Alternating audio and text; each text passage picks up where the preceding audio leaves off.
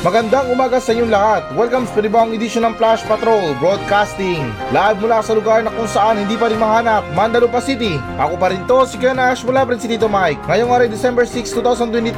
At ngayon, para sa mga balita.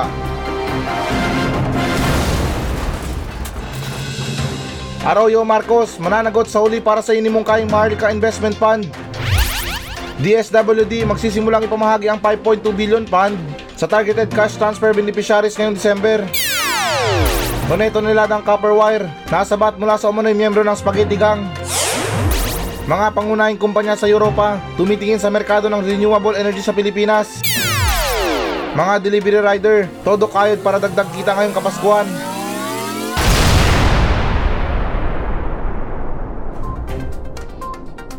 Arroyo Marcos, mananagot sa uli para sa inimungkayang Maharlika Investment Fund. So, okay guys, naayon sa ulat ng GMA Network na sinabi ni dating Pangulo at House Senior Deputy Speaker Gloria Arroyo nitong lunes na si Pangulong Ferdinand Marcos Jr. ang tunay na taong mananagot sa panukalang Maharlika Investment Fund o ang Sovereign Wealth Fund. At dagdag pa dyan na ang tinutukoy ni Arroyo ay ang House Bill 6398 kung saan ang 215 bilyong kapital para sa MIF ay magmumula sa mga institusyon na pinansyal ng Estado at 25 billion mula sa National Treasury. Ang iba pang kontribusyon ay magmumula sa BSP at Philippine Amusement Gaming Corporation at bukod sa iba pa. Sa isang payag sinabi na ang tagumpay ng anumang pondo, soberanya man or pribado, ay nakasalalay sa kalidad ng pamamahala nito. Sa kasulukuyang bersyon ng Maharlika Wealth Fund, ang Pangulo ng Pilipinas ang namumuno sa namumunong lupon nito. Yan ang naging payag ni Arroyo sa isang payag. At dagdag niya pa na ito ay isang makapangyariang payag na ang pinakamataas na opisyal ng lupain ay papanagutin ang kanyang sarili bilang huli sa mga mamayang Pilipino para sa pagganap ng pondo dagdag niya. Kapag umandar na ang pondo, sinabi ni Arroyo na maasahan din ni Marcos ang payo ng Department of Finance na pinamumunuan ni Secretary Benjamin Diokno. Eto guys, hatiin ko yung opinion ko ah, either good or bad. Kasi unahin natin yung ano, yung ano ba, yung ano bang gusto niyo unahin? Ah, sabihin natin yung ano, yung good. Um, para sa isang pangulo guys, parang napaka walang galang naman or parang napakabastos naman kung pipigilan natin siya sa mga plano niya. Kaya nga siya nanalo kasi tiwala ang mga tao sa kanya eh. Um, napatunayan niya sa sarili niya na kaya niyang mamuno or kaya niyang gawin ang lahat ng ano, lahat ng mga task, lahat ng mga problema kaya niyang bigyan ng solusyon. So yun na nga, na napakawalang respeto naman kung pipigilan natin ang Pangulo sa kanyang mga plano. Eh sa madaling salita, sa mga iba dyan na humaharang sa kanya or parang pumipigil sa kanya, eh di sana kayo na lang nagpangulo. Nahiya naman ako sa inyo. Oo, medyo delikado yung ginagawa niya kasi syempre sa hirap ng buhay or sa panahon ngayon, ang dami mga Pilipino naghihirap pero nakuha niya pang mangolekta ng ano na yan, ng mga pera na yan or pondo na yan para sa kanyang investment. Um, good thing din pero matagal na panahon pang hihintayin natin bago lumago ito. Kaya doon lang yung punto ko guys pagdating sa pagtitiwala natin sa plano ng isang pangulo, eh parang medyo kawalang hiyaan naman yun kung pipigilan natin siya. At dagdag ko lang sa balita na to guys ha, hindi lang si Arroyo ang pumigil sa kanya or nagsalita tungkol dito. Maging yung kapatid niya na si Amy Marcos or Senator Amy Marcos. Nagsalita din yan tungkol sa Maharlika Investment Fund.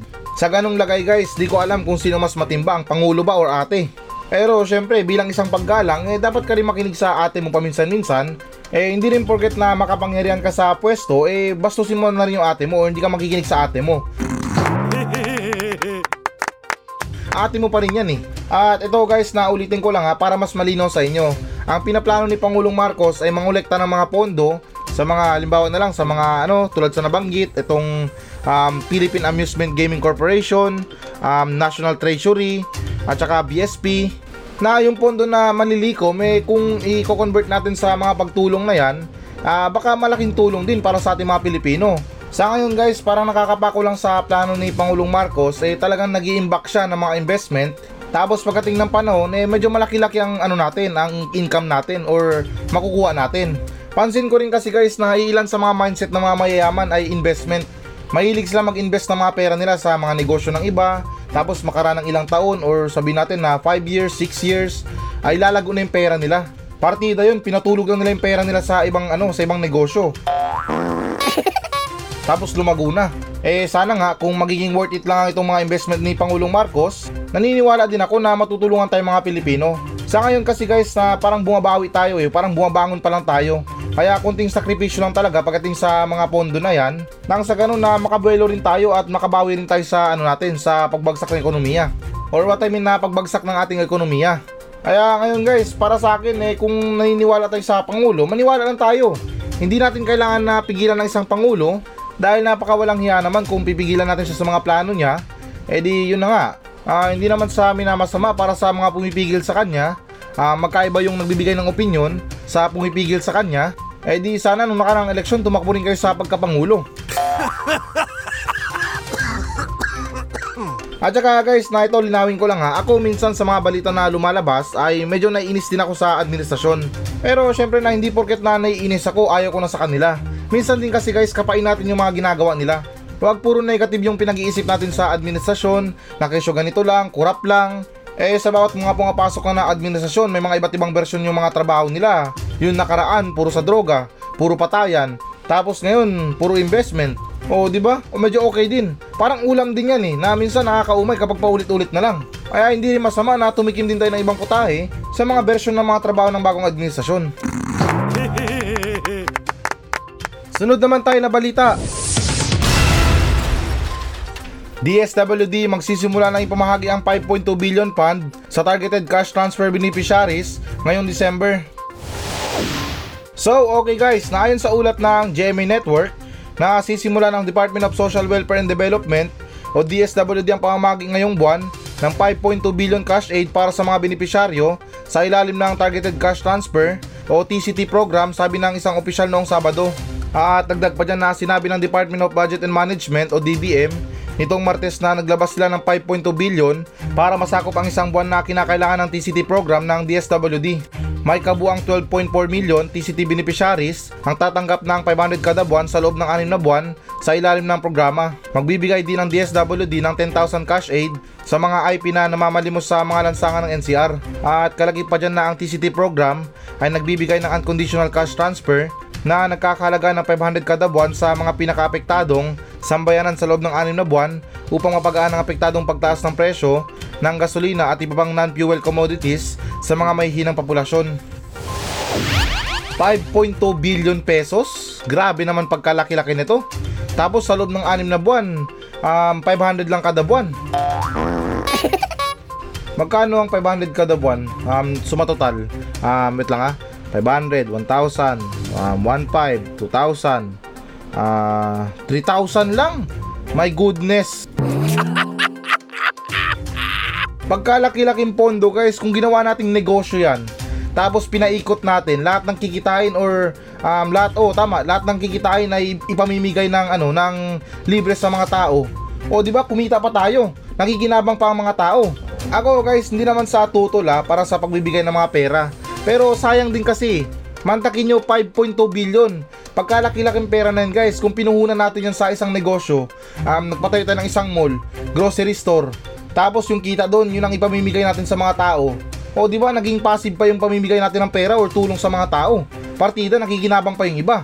Nangihinayang din kasi ako guys sa mga pondo na ganyan. Yung tipo na pagkalaki-laking pondo, tapos ang daming bibigyan, malit na halaga lang, or what I mean nasa malit na halaga lang. Sa loob ng isang buwan guys, sabihin na natin 500 pesos. Anong aabutin yan? Baka dalawang kilo ng manok, kulang pa yan. Di naman talaga sa nagre-reklamo guys pero sa pagbibigay ng mga beneficiaries or pagbibigay ng pera sa mga beneficiaryo eh talagang napakakulang. Naghihirap tayo mga Pilipino pero sa ganyang lagay nakuha pa natin magbigay ng mga pera sa mga Pilipino um, tapos sa malit na halaga pa. Ako guys, hindi talaga sa nagre-reklamo. Kung bibigyan natin ng tulong ang mga Pilipino, sagad-sagad na. Isagad natin hanggang sa dulo. Yung tipo na yung mga tatanggap ng tulong, walang angal, walang reklamo. Tapos pipila sila sa mga ganyan na pagkahaba-haba. Sa dulo, limang daan lang ang matatanggap nila. Kaya hindi talaga sa tutol guys, kung magbibigay tayo dapat sagarin na natin. At saka dumagdag pa tong pagbibigay ng 10,000 sa mga IP na ano, na namamalimos sa NCR.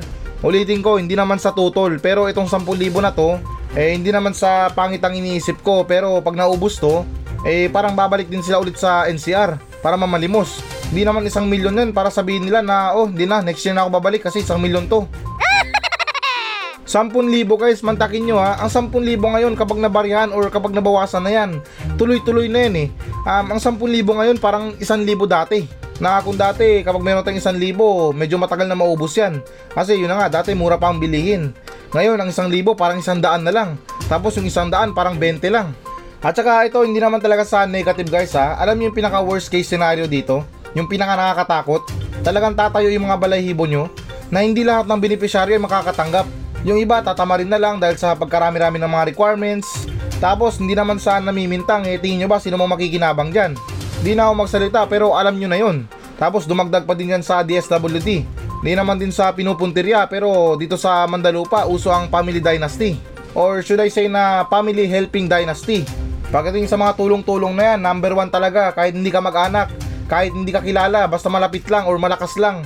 Automatic nakalista agad yan. Samantalang yung mga tunay na dapat na tumanggap ng pera or tulong ay wala, nakanganga. Dahil ano, sa mga requirements pa lang pahirapan na.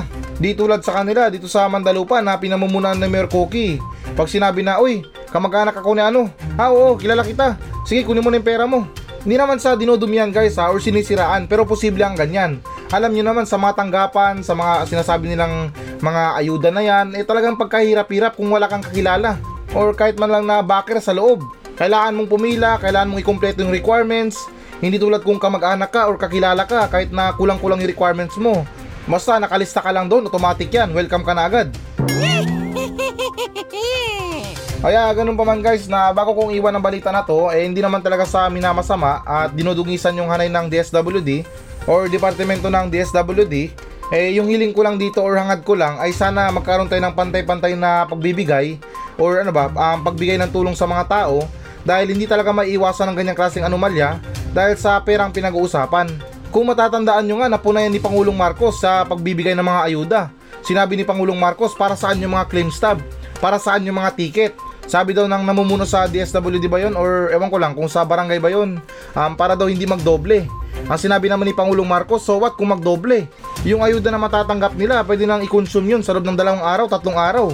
Kaya anong masama kung madodoble yun? Eh paano kung wala kang ticket? Or something na nawala yung ano mo, nawala yung ticket mo? Eh di kawawa ka, wala kang matatanggap. Kaya yun lang guys, nahiling ko lang talaga na magkaroon tayo ng patas na pamamahagi ng pera or tulong sa mga mahihirap nang sa ganun na lahat tayo ay masaya sa Kapaskuhan. At sana din na balang araw na ma-realize din nila na itong mga pera na inilalabas nila para sa mga ayuda ay mas worth it pa to kapag ginawa natin ng konting twist. Tulad sa sinabi ko na igawa natin to or ipatayo natin to sa negosyo para ano ba, yun na nga, na lahat ng kikitain ay para sa mga mahihirap.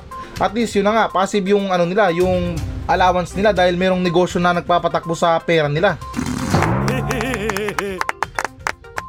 Sunod naman tayo na balita. Tunay niladang copper wire. Nasabat mula sa umunoy miyembro ng Spaghetti Gang. So, okay guys, naayon sa ulat ng GMA Network, na tunay niladang copper wire ang nasabat mula sa umunoy miyembro ng Spaghetti Gang sa Quezon City ayon sa mga otoridad na matagal na raw nilang minamanmanan ng pagkawala ng mga copper cable sa isang malaking telecommunication company. At sa ulat ni Katrina Son sa 24 oras weekend, pasado alas 3 ng madaling araw nitong Sabado, nang masabat ang isang truck sa Barangay Pinyahan. At sa isang payag, sinabi na yun yung mga kumukuha ng mga cable doon sa ilalim ng manhole which is ito yung mga copper wire na malaki ang halaga. At aabot umano sa 500,000 piso ang halaga ng nasabat na copper wire. Okay na sana yung modus nila eh. Pero ang pangit ng pangalan nila. Mantakin mo, tirador kayo ng mga copper wire tapos yung pangalan ng gang nyo, Spaghetti Gang. Alam nyo, sa lahat ng gang yan ang nakakatawa. Spaghetti Gang. Parang kayo yung nagbagong buhay na lumpia gang sa mga handaan na hindi na lumpia ang tinitira kundi spaghetti na. Marami namang pwedeng itawag sa kanila na um, pwede namang copper gang, hindi naman kaya, or uh, heavy wire gang, bronze gang. Eh hindi ko lang maintindihan kung bakit na spaghetti gang ang tinawag sa kanila. Naalala ko yung kanta ng sex bomb, yung spaghetti pababa. Pero anyways guys, sa ginagawa nila or sa itong ginawa nila, um, parang adult version lang to ng kabataan natin.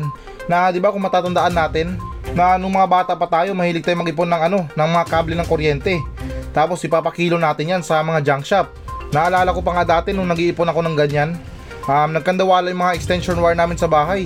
Ultimo yung kable ng electric pan, kinuha ko rin para ipunin para magkapera. Pero itong sa ginawa ng mga salarin na to, to the highest next level na to. Um, iba na yung racket nila. Sindikato na to sa kanila, hindi na to savings. Mantakin nyo, ang bibigat na mga wire na to, nakukuha nilang nakawin. Tingin ko lang guys na meron talagang ano dito, tiwali dito sa kumpanya na nagpapalabas or ano ba, um, talagang pasimuno sa mga nakawan ng kable na yan dahil sa nakita ko mga wire talagang hindi biro yung bigat at saka pagkalaki-laki. Sadyang malinis lang talagang pagpapalabas nila sa mga wire na to para maibenta.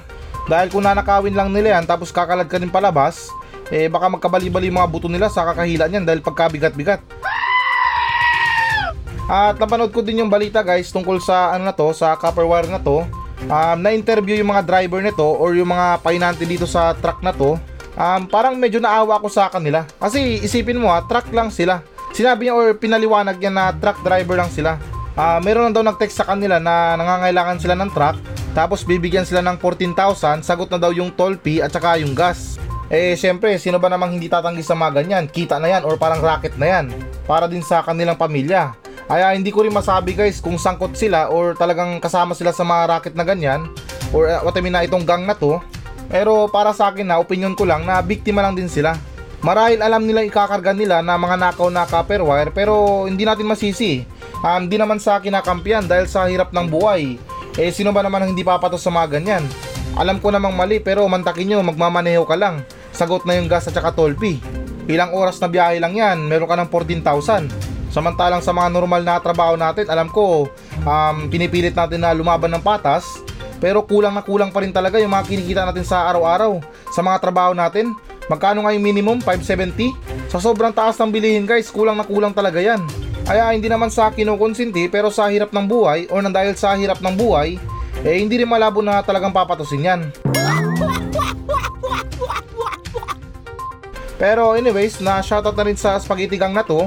Kung patuloy pa rin itong ganitong klaseng gawain, eh please lang. Um, suggestion ko lang ba, na palitan nyo yung pangalan nyo. Parang nakakaya kasi.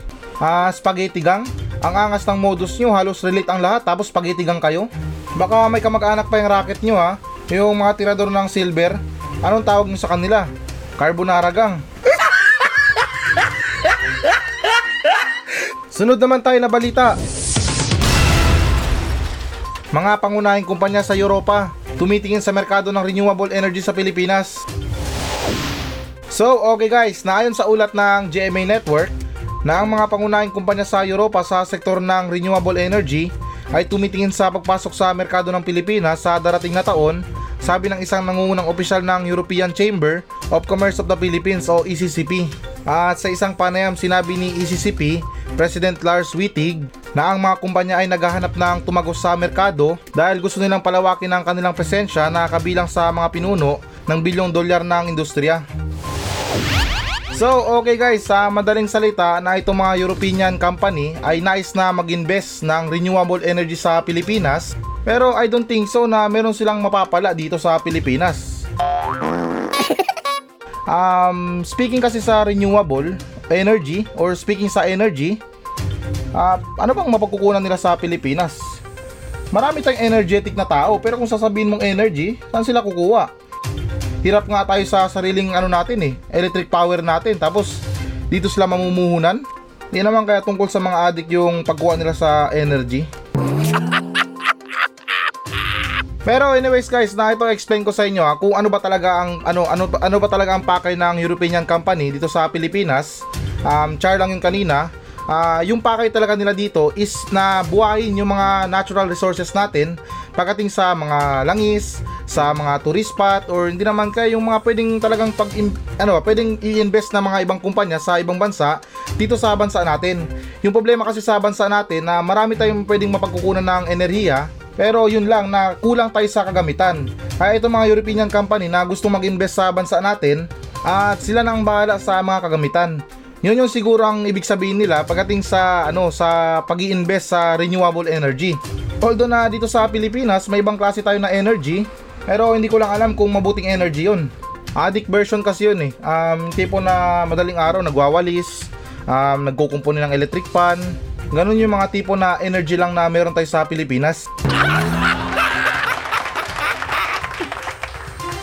Pero good thing na rin yun guys na nagkakaroon na ng interest sa mga ibang bansa pagdating sa pag invest sa bansa natin Dahil na totoo naman na marami silang pwedeng mapagkukunan dito ng mga renewable energy. Nagkataon lang talaga na wala tayong sapat na kagamitan para makapag-operate tayo ng sarili natin. At dagdag ko lang guys na yung hirap din kasi dito or yung isa sa mga problema din na yung mga ano natin, yung gobyerno natin ay parang ayaw na pakialaman yung mga natural resources natin dito. Kumbaga parang ano ba, hinahayaan lang nila na nandyan lang, nakatenga lang, ayaw nila manghimasok yung mga ibang bansa dahil siguro iniisip din nila na malaking gulo rin to kapag nagka-problema. Pero yung punto rin dito kasi guys na mas maganda na kung susubukan natin kasi malay ba natin 'di ba na baka ito na yung dahilan ng ikakaangat natin sa Pilipinas or ikakaganda ng buhay ng mga Pilipino sa Pilipinas. Sunod naman tayo na balita. Mga delivery rider, todo kaayod para dagdag kita ngayong Kapaskuhan. So, okay guys, naayon sa ulat ng GMA Network na kanya-kanyang diskarte ang ilang delivery riders para makapaghatid ng mas maraming parcel o produkto upang madagdagan ang kanilang kita ngayong Kapaskuhan. Sa ulat ni John Veneracion sa GMA News 24 oras nitong biyernes, makikita na ang diskarte ni DJ Loyola na pinagpatong-patong sa kanyang motorsiklo ang hinaatid na mga produkto. Makakatanggap kasi siya ng 5 pesos incentive kada parcel kapag sumobra na sa 50 ang kanyang delivery sa isang araw. Tinatayang 500 kada araw ang kinikita ni Loyola pero nababawasan nito bunga ng gastos niya sa pagkain at krudo na umaabot sa kabuang 200.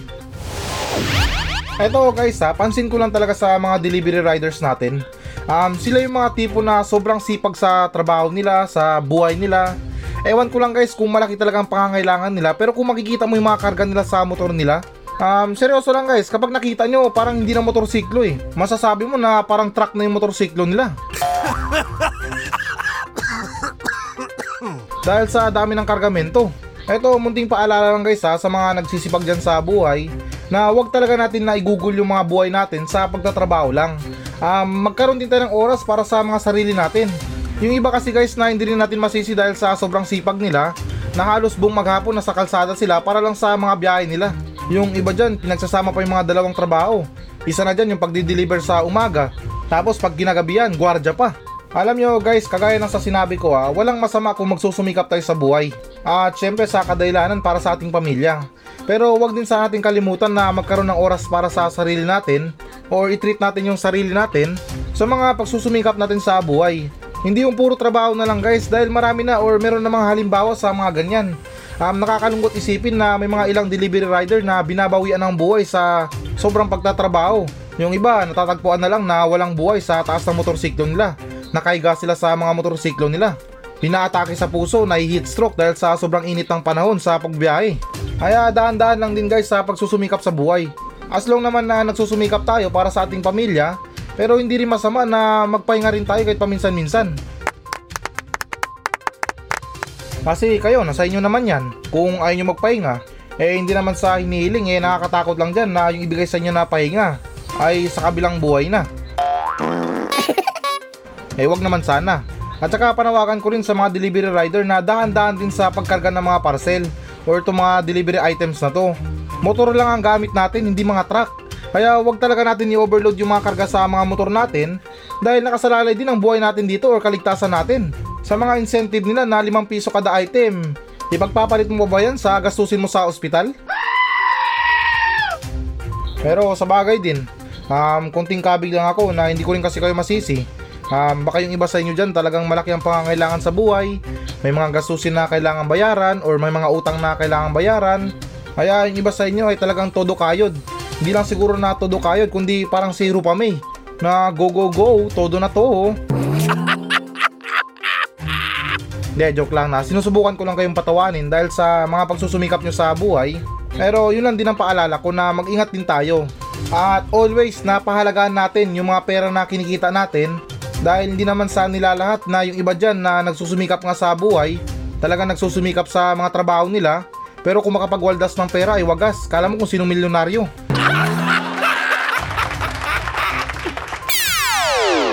So, ayan guys, na dito naman tayo sa ating viral talk today. May mga bagay-bagay tayong pag-uusapan na very interesting sa araw na to, na itong pag-uusapan natin ay merong pamagat na kailan ka ba mag-aasawa?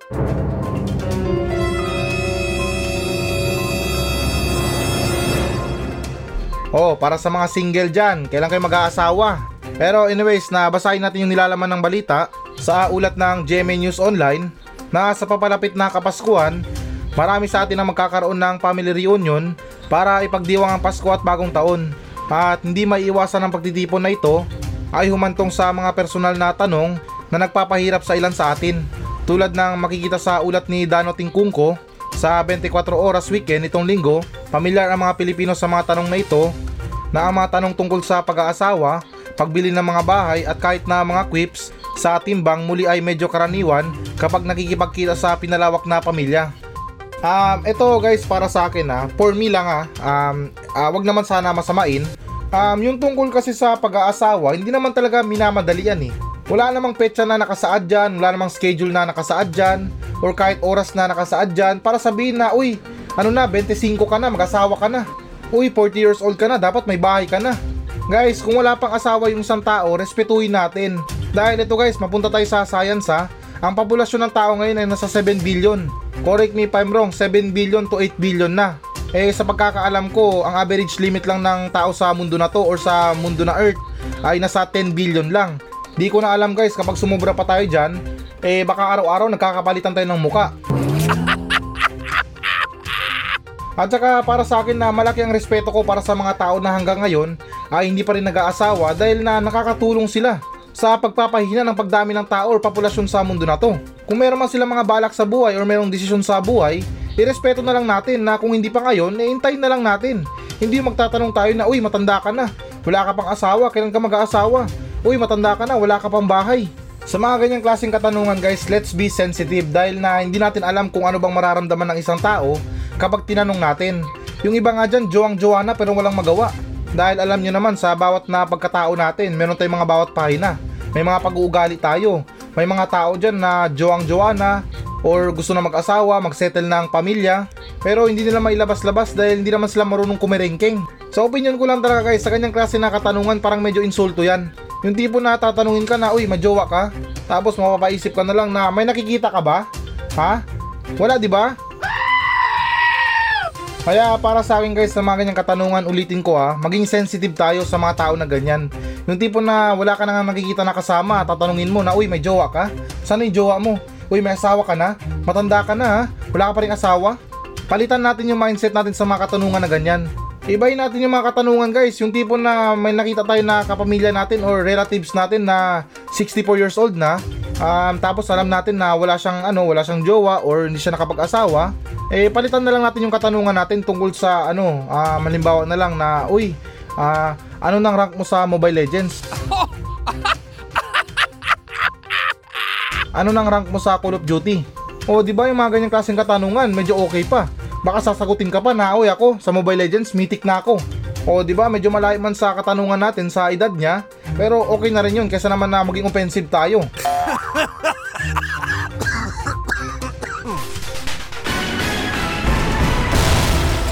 Hello guys, na bago natin tapusin ang show na to, uh, hinihikayat ko lang yung mga audience natin na mag-message sa akin dito sa Mandalupa Station para sa mga reklamo nyo sa kapitbahay nyo, reklamo nyo sa asawa nyo, sa mga kaibigan nyo, at kahit sumbong na rin para sa mga katarantaduhan dyan sa lugar nyo. At kung boring ka naman, pwede naman kayo magpa-shoutout sa akin ng buong angkan nyo. Mula ninuno nyo hanggang apo, isa-shoutout natin yan. Kaya guys, na ano pang iniintay nyo? Magmensahe na kayo dito sa Facebook page ng Flash Patrol at nakakaasa kayo na walang minti sa mga pa-shoutout nyo. Paki-like na rin ang Facebook page ng Flash Patrol. Maawa na kayo, desperado na ako sa buhay. Kaya ulitin ko, para sa mga reklamo sa buhay, reklamo sa kapitbahay, reklamo sa mga tao, ay huwag kayong maya na magmensahe sa akin sa Facebook page ng Flash Patrol dahil actionan natin yan ng makabuluhang kalukuhan.